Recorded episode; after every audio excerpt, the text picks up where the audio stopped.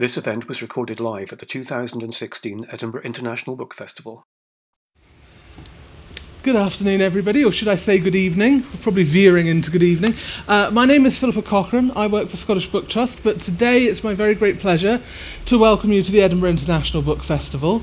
Um, I hope you've all been enjoying your day here. We've at least got some decent weather and it's not chucking with rain, which is always a joy. Um, the other joy is to be here today to interview this lovely lady sat on my left. Um, I, I, guess you all know who we're here to see. This is the wonderful Sophie Kinsella. As you know, oh, thank you. Hello, everybody. This is going to go well. This is. I, I already like you. You're all my friends. This is all marvellous. So, Sophie doesn't really need much of an introduction from me. I'm sure you're all very well aware of her work. But we thought we had a little conversation beforehand, and we thought we'd just discuss a couple of things. Sophie uh, has written, we think, 22 books. We did a quick mm. count up between we us. Did. And we came down in favour of 22. Um, and has sold a huge number of books. It's something like over six million books worldwide. That's enormous. Yes, that does deserve another round of applause. Um, as you know, uh, she uh, wrote seven novels as Madeleine Wickham, but she's also best known, probably at this stage, for her shopaholic novels. Um, and I'm sure many of you have also seen the film with Isla Fisher in it and enjoyed that greatly also. So, we're going to start this event off. There will be opportunities for questions, and in fact, we'll stop and see a couple of times during the event whether any of you have anything that you want to ask. So have a think about it. All I would say is if you are going to ask a question, um, can you put your hand up very clearly so we can see when we ask for questions? And also, can you wait for somebody with a microphone to get to you just so that everybody can hear? It makes everything go much better. I also need to tell you that Sophie will be doing a signing immediately after this event, but more about that at the end. Could you join with me in giving her one final big welcome and then we'll kick off? Oh, thank you. That was such a lovely introduction. Thank you. I think our, our work is done. Really. Our work is done. Should we just? We'll just. Yeah, yeah that was okay. marvelous. Great. Thank you, everybody.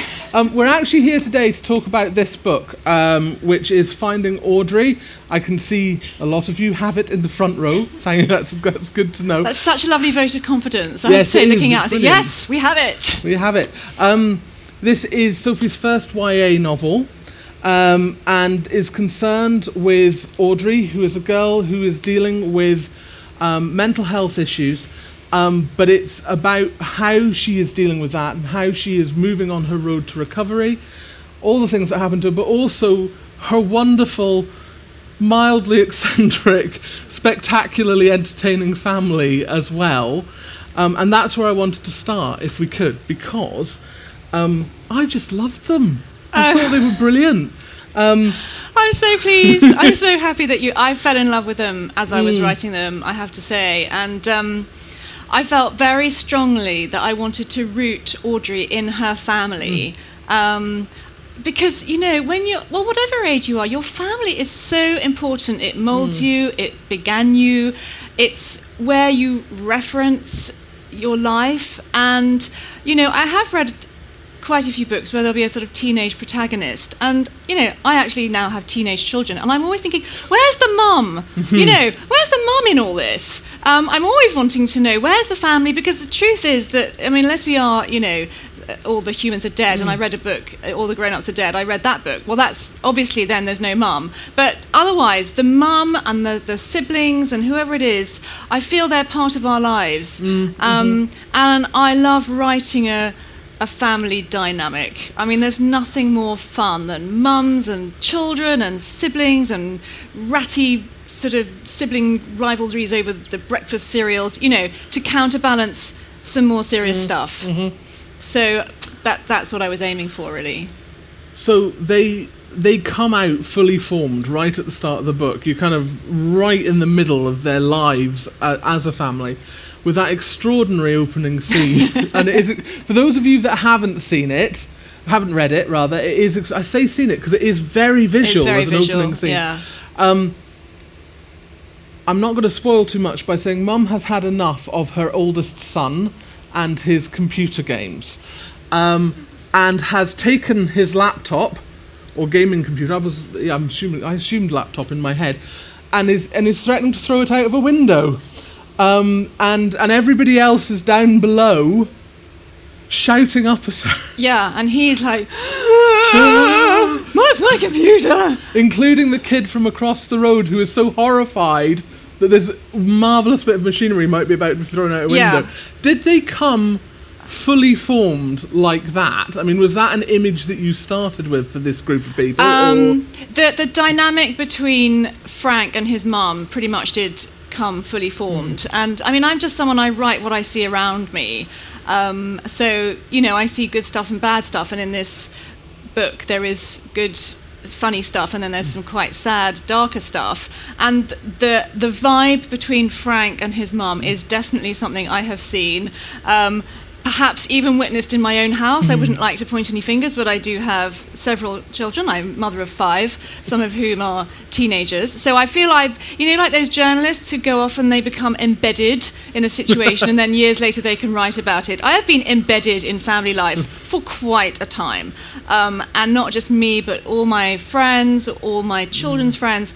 So um, I had always thought that that you know let's write about something that people relate to. And everywhere I go I've got mums going he won't just stop. He he's addicted to this screen. And we talk about you know stopping and he'll say one more level. And honestly when I did the the um, media for this book everywhere I went people were going well that's our house. Well how did you know? I mean it was insane. So I I and it is a problem. It is a problem but it's funny. I mean you've got to you've got to see both sides of it. Mm. It's like yes people get too engrossed in their video games and, and it, it can suck up their lives and like everything there's a spectrum from mm. this has ruined your life to actually, you know, this is quite a comic dynamic of, of this mother at her wits' end. And so I decided to sort of make that a slightly lighter entertainment. Yes, it, it, it, it had me roaring with laughter within two Oh, pages, which is a lovely start to a novel, always. um, and particularly when you know from the little bit you've read about it before you start that the novel tackles some quite serious issues Mm. um, and is centered around a character who is is struggling with, with elements of her life at least and, and, and they are affecting all of her life the other thing I really liked about that opening scene is that we are very quickly, immediately in Audrey's world and and how she's rea- relating to the world, and that contrast between her loud, outside on the street family and her life inside the house is um, really affecting very quickly. Was that a conscious decision on your part, or or did it just feel like the that's who Audrey was? And Absolutely. And I mean, it was the perfect way to sort of set up it because, you know, a big sort of comic set piece like that, you would expect all the characters to be involved, yet she is watching sort of hidden behind a curtain. And so rather than explain, well, here she is and she's got these problems and let's just lay it all out, you pick up straight away, well, something's a bit off. We're not quite sure hmm. why. You know, why are the neighbours giving her nicknames? but then I sort of pull away from that, and I think hmm. I, I I rather like to sort of let you find out at your own pace rather than just explain. And it's pretty soon that we see her problems to the max, mm-hmm. and and it, and it's a bit of a shock actually mm. because it has been quite a sort of funny book, I hope, mm. and then and then suddenly it's taken a turn, woomph, into mm-hmm. some quite bad problems. Um, but I mean, I'm I'm a, I'm just a great believer in show don't tell, and so you know there I am, show Audrey as she is, and, and the contrast between her and, as you say, this family.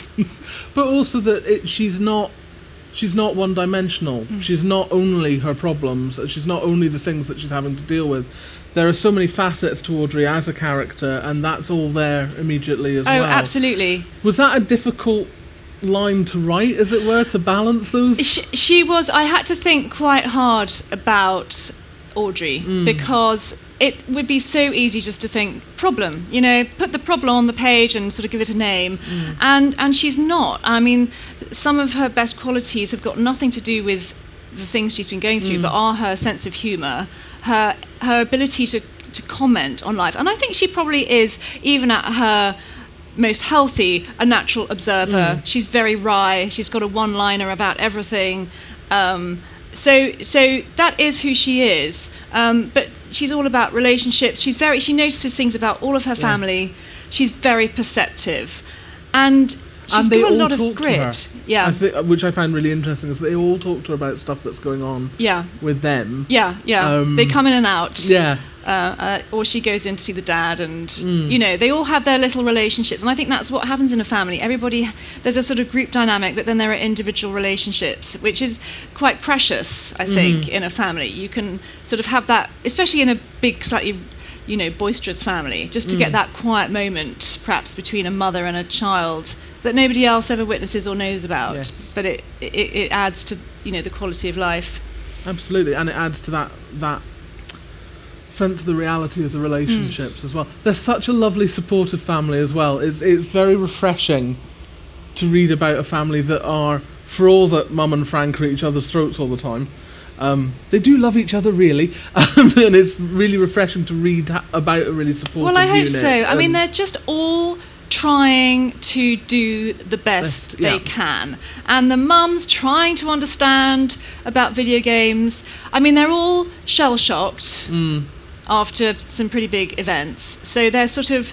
They're a bit like survivors on a life raft, Mm-hmm. all kind of trying to work together, see the funny side of life, don't quite know where they're heading. Um, and and yeah, I mean they are they're all good people and they're trying to do the best, even if they slightly rub each other up the wrong way. Um, and I think that's what we're all. I mean, I have quite an optimistic view of life, and even when people are in trouble, I like to feel that that we're all, you know, going in the right direction and doing our best. So there's a really big decision you made in writing this book, um, and I'm I'm guessing some of you have read it and some of you haven't. So I'm going to try and talk about things without giving too much away. But I think we're all, we're on safe ground with this. Um, Audrey is suffering from uh, a, a number number of particular issues. She ha- and I think I can say that she has social anxiety disorder, she has general anxiety disorder, and she's having depressive episodes as well. We know that this happened because of something that happened at school, but you made a really big decision not at any point to describe what that something was. Does that come down to you wanting to be a forward-looking book and about moving uh, into recovery rather than dwelling on what happened to cause uh, her mental health issues in the first place? Or did it just feel better for the structure of the story that way? Eh, so much went into that decision, and I have to say, it has been so. I have had such a strong reaction regarding this decision I made because so many people are interested in the fact that it's not there. They want to know what happened, but they don't want to know. And for me, it was absolutely vital that I did not put this in for many reasons. Um, I mean, I, I'm a great believer in less is more often, and that a story is powerful because of what it doesn't say as much as what it does mm-hmm. say, and that there's that there's there's great power in, in the gaps and the spaces and what you leave for readers to fill in themselves. And what I really didn't want this to be is a prurient book where you, you know, you reach the dreadful episode and your heart is pounding and then and then that's all you think about. Mm. Because this is a story about a girl who is suffering. And she's suffering in this case because of an episode in her past. But she could be suffering just because she's suffering. And what what I really didn't want is number 1 people sort of somehow thinking well if you have a disorder like this it means that you must have had a previous episode like that not true. Mm-hmm. People suffer from anxiety just because they do. And so I think it's almost dangerous to say, well, there was a cause and effect. I mean, in this case, there was a because and mm-hmm. effect, but it's, it's not the rule. Mm-hmm. Also, I really didn't want anybody to start judging what happened to Audrey against perhaps what's happened to them or somebody they know and rating it. Was it worse? Was it better? You know, has was my experience a more terrible one? Have I suffered more? Oh, you know, is she making a fuss? Because actually, guess what happened to me? I thought you could get into some real territory there that was just unnecessary because this is a story of someone who's in a situation and has to move on. Um, and so I, I felt that it was just very important not to say it and i I put it in Audrey's words, and this was yet another reason, is that I feel that in this world where we are almost required to share, we don't have to. And this is something mm. that Audrey learns in the book. We don't have to share. We ha- we can be private. We don't have to upload every mm-hmm. picture of ourselves. We don't have to share what we did the, we- the weekend if we don't feel like it. And so she actually addresses the reader and says, "I'm not sharing this." And what I really hope is that a few readers almost take courage from this mm-hmm. and think, "Well, I don't have to share this on Monday morning when I get asked." I just won't say it. We don't have to share. And I think possibly people can run into trouble if they share everything and then regret it. I mean, you know, the stories of especially pictures and so, you know, take a leaf out of Audrey's book, say, well, I'm not going there. You know, move on. Yeah. And I think it's actually quite a healthy way to be. So Yeah. that's a very long answer. but as you can see, it was not something I did lightly. Mm-hmm. Um, I really, really thought about it, and I'm, I'm very, very glad that that's what I did. So did it take a lot of research to to understand how to write this character and how to write the situations that she found herself living through, and also actually the reactions. There are, there are a few sets of really interesting reactions to Audrey through Yeah. this book. I thought particularly there's something quite telling about how adults react, particularly. Um, there's a neighbour across the road who is always, probably in a not meaning to be nasty way, taking the mick out Absolutely. of her. Um, there's her best friend's mum who makes a whole swathe of assumptions about Yes. what is wrong. And again, there's a sort of comedy to mm. it, you know? It's like, oh my God, you've got mental health problems, you're probably really dangerous. You mm. know, absolutely no idea what she's talking about, but mm. just leaping to the most lurid assumptions she possibly can. Or, like you say, the neighbour who makes kind of inappropriate and quite hurtful jokes. But you know what? If I wrote a book about him, mm. he would probably be saying, there's this girl, I don't know what to say, I kind of cracked a joke, was it the right thing? Was she offended? Oh dear. You know, everyone's sort of doing the best they can, mm. but you do hurt people if you say the wrong thing, even if you didn't intend mm. to. And so Audrey does feel hurt, but at the same time, as you picked up, he's probably just slightly floundering. Um, Having said that, I don't quite excuse him because they have been round to say, could you not make that joke? And some people, you can ask them again and again and again. They'll just Yeah. say that slightly crass thing. Yeah. Um, there we go. He's he's not a major part of the book. It's fine. no, it's just, it's just, um, it's but it is true. me. It It's is true. I mean, it, no, I'm glad you picked up on it because you know you just drop these things in because I think Mm. it is the reality. And then her poor friend from school who's floundering, doesn't know what to say. She's embarrassed. She's you know confused. She's desperately trying not to hurt Audrey. Yeah, they don't know. I mean, I think that's a very, very common reaction to people who have these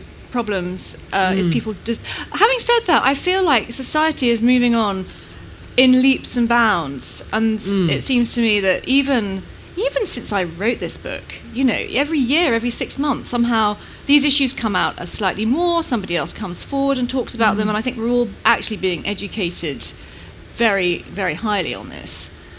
which is a very good thing. Absolutely. And and this, I mean, obviously, you you you guys will all know that there's a, a a bit of a trend at the moment, and there's quite a lot of YA books that are dealing with mental health issues in a variety of ways. Um, but more power to that. More the more it's talked about, the better, for sure. Um, but we shouldn't just talk about it as if it's an issue book because it's not. No. I mean, it is, but it's not.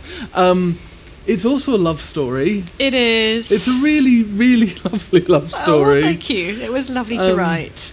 uh, where did that dynamic and that um, that very understanding character, that character that she needs Yeah. so badly in her life, um, really positive teenage boy, which was great, so nice. He's so nice. Yeah. Oh, so I have to say, we all did slightly fall in love with him. Um, you know, he just came out of me want, creating Audrey and then thinking, what does Audrey need? What does she need? Who does she need right now? And dreaming up this Linus with his lovely smile and and also.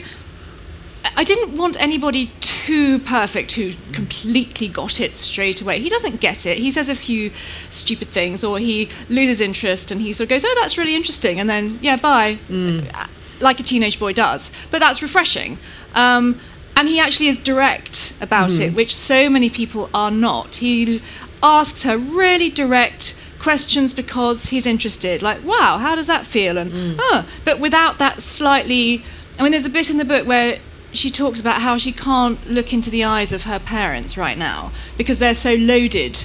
Because because there's so much baggage. They're so angry on her behalf. They're so upset. Frank is so angry on and confused. Everybody hmm. is very loaded and hurt, and it's been a very scary time. Linus is just, oh wow, you have this issue. Oh, that's hmm. interesting. You know, let's talk about that. And for her, this slightly dispassionate, interested attitude to begin with, and then he really wants to help, hmm. but not in a and not in a patronising way, not in a worried way, just in a well, come on then, let's Not an I'm and I'm going to fix you way. No, which I think it could not have so remotely. easily. Oh, he's not that into character at not all. that character no, all, yeah. he's genuinely well. This is a, you know, if it was a sort of you know tire gone flat, he'd be getting out his tools, and he's like, right, girl who can't leave the house. You know what? What you know? What would we do about that? Mm. Um, and it, and it is it's a very very sweet relationship. I I love them a lot. I have to say. I think he, I think he was adorable. I also I also I like the fact that he, t- he tells her what he thinks and and you know um, d- doesn't hold back on occasion No. um, and doesn't creep around her in the same way that perhaps many many people are.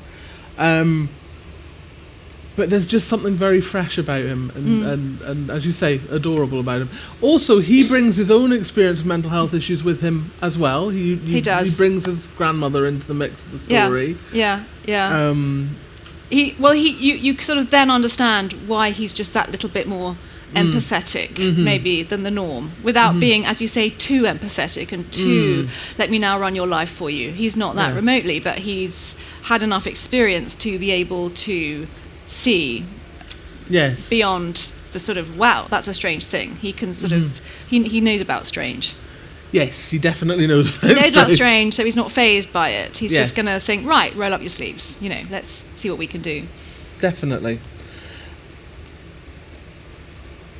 everybody in this book or many of the main characters in this book at least are dealing with not necessarily mental health issues but certainly the impact of mental health in their lives in one way or another um,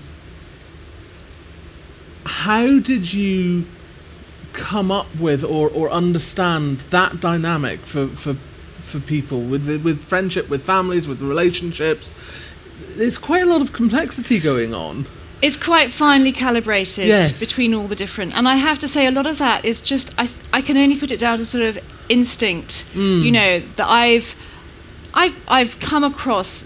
You know, in my time as as being a parent. Um, you know, thankfully not in our family, but among mm. friends and. You know the school gate and, and all the people that I now sort of have in my circle. Uh, quite a lot of this problem, that problem, mm. talked it through and seen reactions. And I mm. think I've probably been building up a sort of bank of the way people react. I think being a mother, I kind of channeled all of that into, you know, the mother character. The father is something slightly different, something just slightly one step, very, very, very angry, and there's a sort of anger that he can't express. Um, and, and the mother slightly displacing. Um, but again, like you said, this is a f- you know it's a funny book. I mean, from the conversation, it sort of makes it sound Yeah. very dark. It's not. I mean, she she sort of displaces all her powerlessness, I suppose. That you know, what can she do? She's doing everything she- can for her daughter, but there's there's only so much she can do. So she sort of displaces by reading the Daily Mail obsessively and getting worried about vitamin D and every health craze. And well, if I can't control this great big scary thing in my life, then I can make make my children read a book and get obsessed by that, or I can make them go on a jog, or I loved, I loved. There is this for those of you who haven't read it, and I'm hoping that those of you that have know what we're talking about. There is this brilliant scene where she gets the mother gets very, very worried about Frank and the fact that he's in front of his computer all day, and decides that it's time that he went for a run. It's very important that he went for a run, and so sort of tells him the next morning he's going to get up. And I love just Frank's kind of. You don't know what's going on with me, and I'm just going to come along and show you that action. You, you know, um, so he challenges her to press ups before they start, and then goes out for a run with her. It turns out Frank isn't that bad at running after all. Yeah. it made me laugh a lot. she does slightly get what's coming to her. But you know, um, I mean, I just again, so many friends were like, "Oh my god, that's me," or or even worse, my children's friends were going, "Well, you based that on my mum, didn't you?" I mean, the number of people who are convinced that this mother is their mum. It's very funny, um, but it is sort of you know the way we all are. We lurch from what's this health scare? What's this thing headline? Children should read this much a day. Oh no, they don't read that. You know, I mean, I'm guilty. What can I say? Yes, no, we had. I, believe me, my brother and my mum growing up, I'm, it, it spoke to me as well, alarmingly. Even though that was the 80s and a very long time ago. Um, very long time ago. I, I have a couple of silly questions for you. Oh, love And then we're going to open up to the audience. Are you are you feeling inspired to ask questions? One nodding head would be lovely. Just one. Okay, you've got about three daft questions, and then we're going to come to you. Um, not that daft. Uh, we'll start with the daftest question, um, which is muffins for hands or squirrels for feet? Um, squirrels. Squirrels. Squirrels scamper along. I see them as kind of animal versions of roller skates, Excellent. so that I can glide at great speed. Excellent. Um, Good answer. yeah, and if I'm ever trapped in a, you know, prison prison cell, they can gnaw through the the railings or the or the door, and I'm I'm out. So Or escape and bring you back nutritious nuts. yes. I mean, just you know, it's a no-brainer. I do slightly more on the muffins, but then I could always go and buy a muffin. Harder to buy a squirrel, so It is very much harder to buy a squirrel. People probably arrest you for that. I don't know. Um, on a slightly more sensible Oh level. no, let's stay with silly because this is great. Okay, okay. In that case, um, so in the book, uh, Linus is daring um, Audrey to take on some challenges in Starbucks. So, what is the most outrageous thing anyone's ever dared you to do in public? Or the or the thing that made you the most embarrassed? Let's not say the most outrageous. Made Do you the know? I, I'm not sure if this is the most embarrassed, but I I've just done a you know like a little photo shoot Mm-hmm. out there, and it reminded me of a photo shoot I did a while ago for a French photographer who got the idea that because I'd written books about shopping that I should be photographed in a shopping trolley. So, and I'm so kind of willing. I was like, oh, okay, that, uh, you know, there was the shopping trolley. So I find myself climbing into a shopping trolley, and then he said, well, could you curl up so that you're completely inside the shopping trolley? So I, I was like, what am I doing? I write books. How has this led to me being, and the, it was digging into my skin. When I got out, I had crisscrosses everywhere. Um, so that, that was, I might Yeah. say, a slightly odd, odd, and people were looking. And Yes, I could imagine. God knows what they thought. And then he started, he got his assistant to wheel me over the cobbles. I was like, yeah, that was, that was pretty bad. It's an image that's going to stay with me for a Yeah, while. I actually, I should say. not have brought that up, should I? It was bizarre. Um, so then, my, my slightly more sensible question was, um, which book would you recommend for your teenage self? Ooh, my oh my teenage self. Oh, Because uh, there are so many great YA books around, and have been since, forgive me, since we grew up and, and the things that were available then. So, if you could read anything at the age of 14, what would it be? Oh, that is. Well, do you know what? There was a book that was not around when I hmm. was growing up, which is The Curious Incident of the Dog Oh, in the yeah. Night Time. And obviously, I read it when I read hmm. it, but I think if I had read it as a teenager, I would have just loved it mm. even more. So I'm going to say that because you know I see the great. I mean, actually, even though it's children's, you know, mm. to have been a child when Harry Potter was Oh, yeah. published, you know, we sort of read it and we enjoyed it, but we didn't have that visceral, you know. Mm-hmm. Year by year, coming out, waiting. Mm, we just mm-hmm. sort of read it and saw our children enjoy it. So I think I would like to sort of have those books come back in time and, you know, be published That'd when. I'm younger. Yeah. yeah. Yeah, good answer. Right, as promised, if you have a question, could you please put your hand up and I will point at people in a helpful way.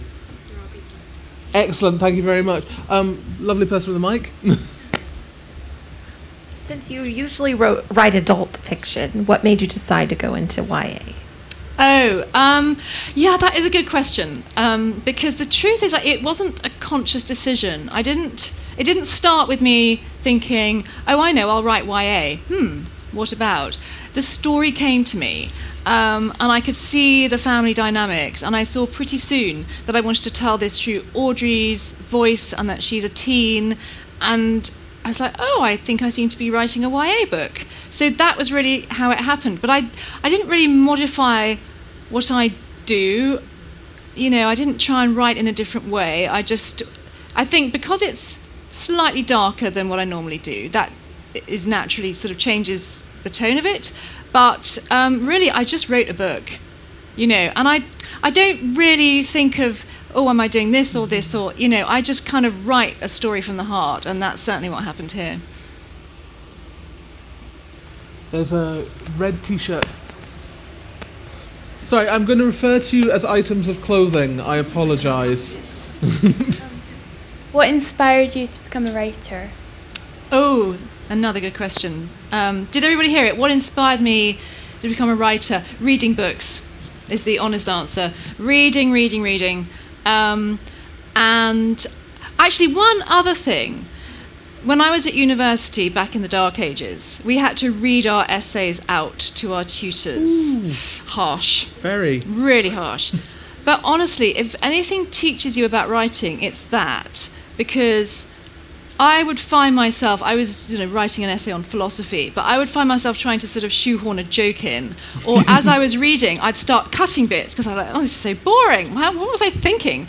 And so I think that taught me the sort of the power of words to entertain and how you can take anything and sort of make it entertaining. Um, so I sort of knew I liked words. I applied for like every job I could, and I only got one. So that was um, editorial assistant on a magazine called Pensions World. um, so I was like, okay, on the plus side, I'm writing, you know, articles and I'm working with words. This is fantastic. On the slightly less good side, it's about pensions.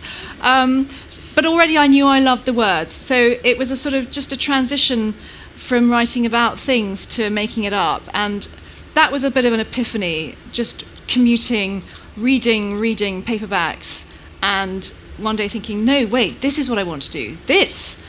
Um, and then it became a sort of obsession. And I read and read, and um, I can remember taking a very early Jilly Cooper, one of those ones that's just the sort of the name, Imogen or mm. Emily or one of those, mm-hmm. and thinking, okay, so, you know, how has she made a book? How has she gone from, you know, Once Upon a Time to the end? And sort of just just trying to sort of see how it worked and and that was sort of it. And i thought okay right good. And i started um, and the minute i started fiction i just knew. I was like this is it. I don't like facts.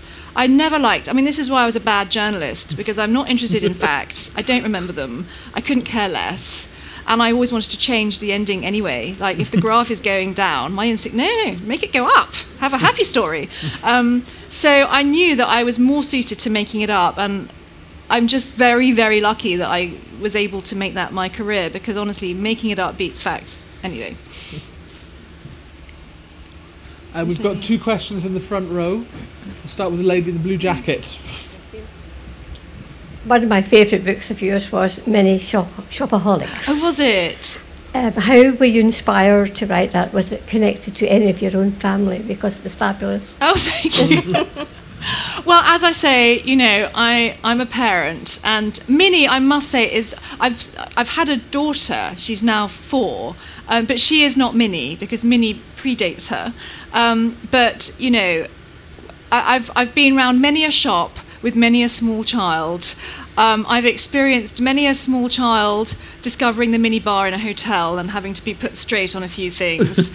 um, I mean, it was just such fun to write, and um, I don't put many small children into what I do because it just doesn't tend to fit the story. But Minnie was a joy to write. Felix in this book, Felix is complete wonderful. joy to write. Mm. Just oh, just taking all the quirks and just sort of ways that children think and putting them in a book, just as a not as a main thing, but just as a sort of thing just to smile and recognise, has just been such a joy. So, oh, thank you. Felix is also such a grounded, like within that family. Oh, he, he comes is therapy. Being, yes. He is therapy for the family. He really is. And actually, I know plenty of families who've been through tricksy times, mm. and actually, often the youngest child is, is a sort of release and mm-hmm. says something and everybody cracks up and is just such a boon. Mm-hmm. and he, and he really is, yeah. You also had a question? I love the character of the psychiatrist that Audrey Oh, sees, good. and, and I also really liked it that uh, Audrey has quite a scientific take on her own condition. She talks about her lizard brain a lot. Did that require a lot of research on, on your part? Yes, absolutely. Um, no, I'm really glad you picked up on that because the truth is there are mechanisms that people can use, and um, I mean, what's really interesting she, she does CBT, which is cognitive behavioural therapy, which is very much not about let's go into what's happened to you and let's talk about it at great lengths. It's practical. It's here are some tools to use when your thinking is becoming, I think the phrase they use is unhelpful and and so you know it's empowering because it is saying you can actually affect how you think. You don't need to listen to these bad thoughts. They're all wrong. And this is how you do it step by little baby step. Um, and I, I, mean, I, I sort of feel like Dr. Sarah is that type of girl that we all had a slight crush on because she's just so sensible, measured, supportive, but she pushes Audrey, you know, and, and that's the other thing is that whereas her mother is understandably wanting just to wrap her up and you don't have to do those scary things. You just stay in the house with me and i think that would be the instinct of a lot of us. Dr sarah is you're brave you're strong you can do this. And i think you know you need to hear that message not necessarily from your mum but from someone.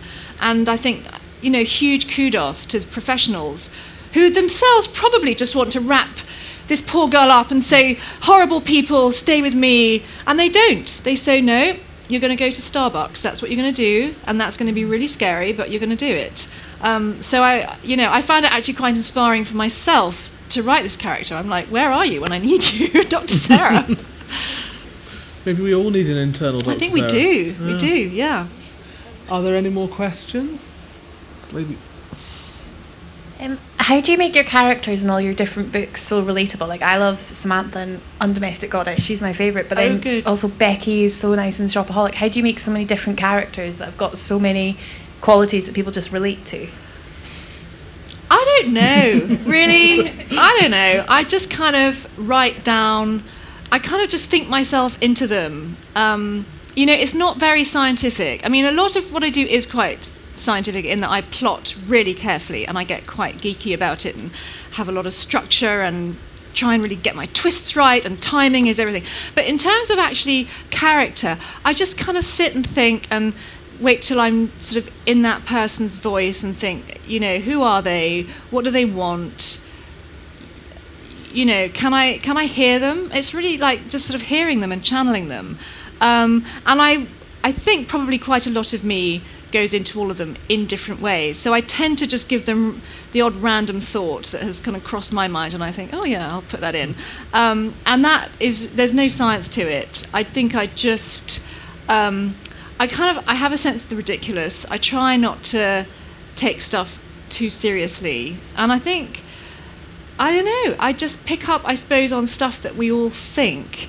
Um, and sometimes I write something down, and I think, I mean, to be honest, Becky, I wrote down that first book. Um, I remember literally having the thought, well, I think like this, but you know, does anyone else think like this? Is everyone going to look at me and say, you complete nutter? Is this what you're really thinking? You know, and it was quite an act of faith to send it out and kind of expose myself in this way. And then blow me down, everyone's like, oh, yeah, that's me too. Yeah, I think like that. When I'm out shopping, I, everybody, I mean, there are Beckys everywhere. Um, and so I think it's, you know, it, what's rather lovely is that we do all have these little secret thoughts or judgments, or we kind of juggle stuff in our head, or we're secretly really embarrassed by this, and and and I think that's why my books have struck a chord. That everyone's mm. like, oh yeah, me too, but perhaps they hadn't ever shared that with anybody. But I suppose I'm just the nutter who's brave enough to put it in a book and send it out. It's the lovely thing about books and reading generally actually is that ability to recognize yourself in others and and have that insight into people's lives and not feel like you're the only person who thinks like that Oh, it's just so world. refreshing. And when hmm. you can think that person's making exactly the same mistakes I've made, perhaps they're slightly worse than me. I mean, I think a lot of people have been quite happy to see that Becky is actually far worse than they are. So they can relate to her, and then they're like, yeah, but I'm far better than that. And so it's actually quite empowering for them as well. So. I think it's true of Audrey as well, and I think having that that her to, her voice talking about her mm-hmm. experience of what she's going through will offer a lot of insight for people and a lot of reassurance for folks who are Absolutely. going through similar situations. Absolutely. And I will say that I, you know, having sort of done all this research on CBT, it's just a valuable tool, full stop. You know, and there's a session where she's paranoid about, you know, what does Linus, the boy, what, what's he thinking? She's obsessing about, you know, what's he thinking? I think he's thinking this. She's, she's, she's assuming all kinds of things, um, as we all do, let's face it. And you know, her therapist very calmly takes her through, you don't know what he's thinking. You're mind reading. Are you a mind reader? No, you're not a mind reader. How do you know he's thinking this? You don't. And you know what? That's just useful guidance for anybody who can get obsessed by what do people think of me. Is everyone laughing at me? Oh, I'm now paranoid. They gave me a funny look. I think that means they think X, Y, Z. And it's just a tool to, to stop yourself getting like that and just reality check. They're probably just looking at the pavement, thinking about their own problems. They're not thinking about you. And I think, especially in this day and age, we could all do with a bit of that. Useful thing. More questions? Uh, this lady. Sorry. right in the front row in the denim jacket. I'm going back to describing you by clothes. No, again, the question's pretty similar to the last one. Uh, my favourite book is The Undomesticated Goddess. I Oh, loved it. I've thank read it three times. Oh, wow. And every time I read it, I pick something different up every time. Loved The 20s Girl. And I just want to know how you differentiate the characters between all these books and then the Shopaholic books. I've read them all, well, most, apart from the mini one, because she's still to give me it. Well, again, it's just, I think it's, somebody once interviewed me at great length for a writing magazine, and, and it was perhaps the, the most writing-y based interview I've ever done. And at the end of it, she said, you know what, I think you're like a method actress, and that you just take on the personality of and I said, Yes, actually, you're right. That's exactly what it's like. And so I think I just feel my way into these characters. And it's the voice, you know, you can just hear the voice and work out what, what their dilemma is.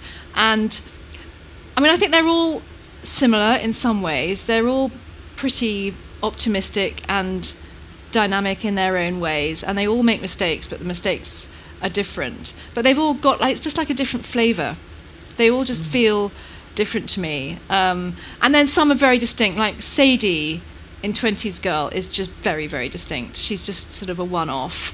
Um, and actually, the book I'm, I've just finished writing, it's coming out next year. There's a character there who is complete one off. And then some of them are more like your sort of you know, they could almost be sort of related, I feel, some of my characters. I feel like, you know, Becky and Emma are sort of have a lot, they're slightly hapless. But Emma's more hapless. I mean, they, anyway, I'm not going to go into each character, their differences, but yeah, I can feel it very strongly. Um, and when I'm writing them, I feel like I'm stepping into their shoes and I'm seeing the world through their eyes, and, and off I go.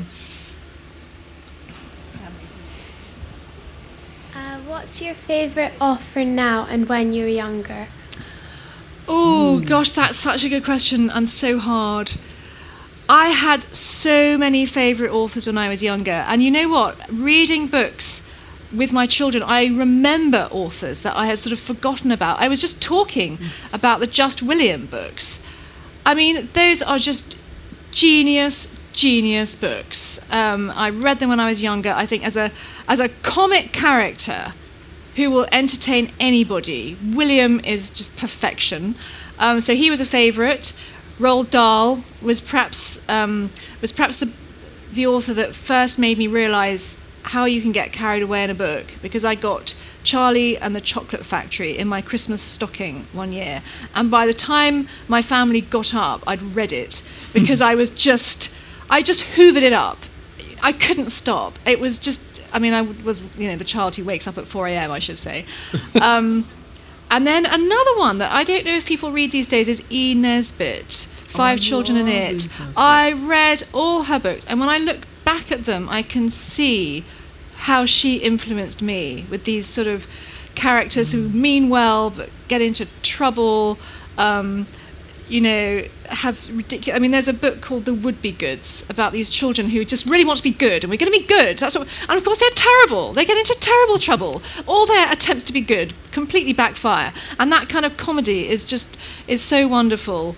Um, I mean, I, I could just go on and on. Rumer Godden. Do you know Rumer Godden? Oh, I've just bought Miss Happiness and Miss Flower for my daughter. She can't read yet, but I bought it anyway, just so that I don't forget about it, because it's about these two dolls and they're very marooned, and somebody makes a, a little girl makes a house for them, and it's just so detailed. And I mean, so many wonderful authors, and then all the new authors who've come through. I'm, as I say, I'm really mm. envious because we didn't have that growing up. So I go back actually, and I start reading children's books coming out now. Lion Boy, there's a great book. Do you know Lion Boy? Really recommend it. Um, I, I just a great, and written by a mother and daughter, I think. By Zizou Corder is the name. Absolutely brilliant. Um, I mean, if we had three hours, I could keep going. Which adult authors do you read? Who do you enjoy? Um, I read. I mean, I read sort of everybody who comes out. I mean, I I love um, Ian McEwan. I will yeah. just dive on an Ian McEwan. I love Joanna Trollope. Um, I love Maggie O'Farrell. Um, and then I have huge amounts of comfort reading. P.G. Wodehouse, Georgette Heyer. Oh, Will not hear a word against her. Agatha Christie, I read over and over and over, and I never remember who did it, which is very handy. I can always narrow it down to about three, but she's so fiendish that you actually forget. You're like, it was the major, unless it turns out not to be the major in the end. So I, I reread those books over and over, and they're, you know, if I'm feeling a bit tired or I just want to switch off, I'll always get an Agatha Christie. I, I absolutely relate to that. I keep being told I have to throw out some of my Agatha Christie. No! It's never going to No, happen. no, no, no, no. Ever. Anybody else with a question? Oh, there's loads now. So you're all waiting until there's only 10 minutes left. Um, could we come off the front row and the uh, there's lovely scarf. Uh, third in from the end. Um, what's what's your favorite place to be when you're writing? Oh, okay. Question. Good question, because it depends. When I'm um, planning, I spend ages planning, and I don't know if you'd call that writing, writing, because I'm not actually producing volumes of words, but I am getting into my character, I'm planning the structure, I'm thinking my way into the story, I'm jotting down bits of dialogue, and, and for me, I mean, some authors I know, I've got friends who just start and see where they go, but I'm the opposite. I plan and plan. And I often go into coffee shops for that because I like a bit of a buzz, no screen, no scary screen that you've got to fill with words, just a notebook, a bit of anonymous conversation. And so I do a lot of that and walking around. Walking is brilliant. Walking, there's something in the motion of walking that sets your brain working, is what I find. So I do that. And, but then when I actually start on a book, I start first thing when my mind's clear, just go to my office um, every day, a cup of coffee, loud music, and stay there till I've done a thousand words. And if you do that enough times, you, you've got a book. That's my theory. so that's as that's as scientific as it gets. On the very front row with the most excellent wellies. Um, just because you mentioned how you really get into the minds of your characters and you've written quite a lot of books, I was wondering, since you're such a planner, do you ever write multiple books at the same time, or are you very much somebody who you have one project, you fully commit yourself to that one project, and then you're able to move on to the next one? Or do you always have like a back burner kind of on thinking about your next project while you're committed to that one? Yes, I totally do. I I have like the book which is going, and um, when I'm writing that, I couldn't be actually writing another book, but I can be thinking about other books, and I've I've sort of got always got about three or four ideas that are sort of percolating, um, because I kind of think the best ideas they last. And you know if they if you're still interested two years after you first had the idea then it's got legs. You can think okay this is still strong. Um, and i so i might do a little bit of thinking about you know aside uh, the, the book after the next or that or even you know trying to work out which book to do next.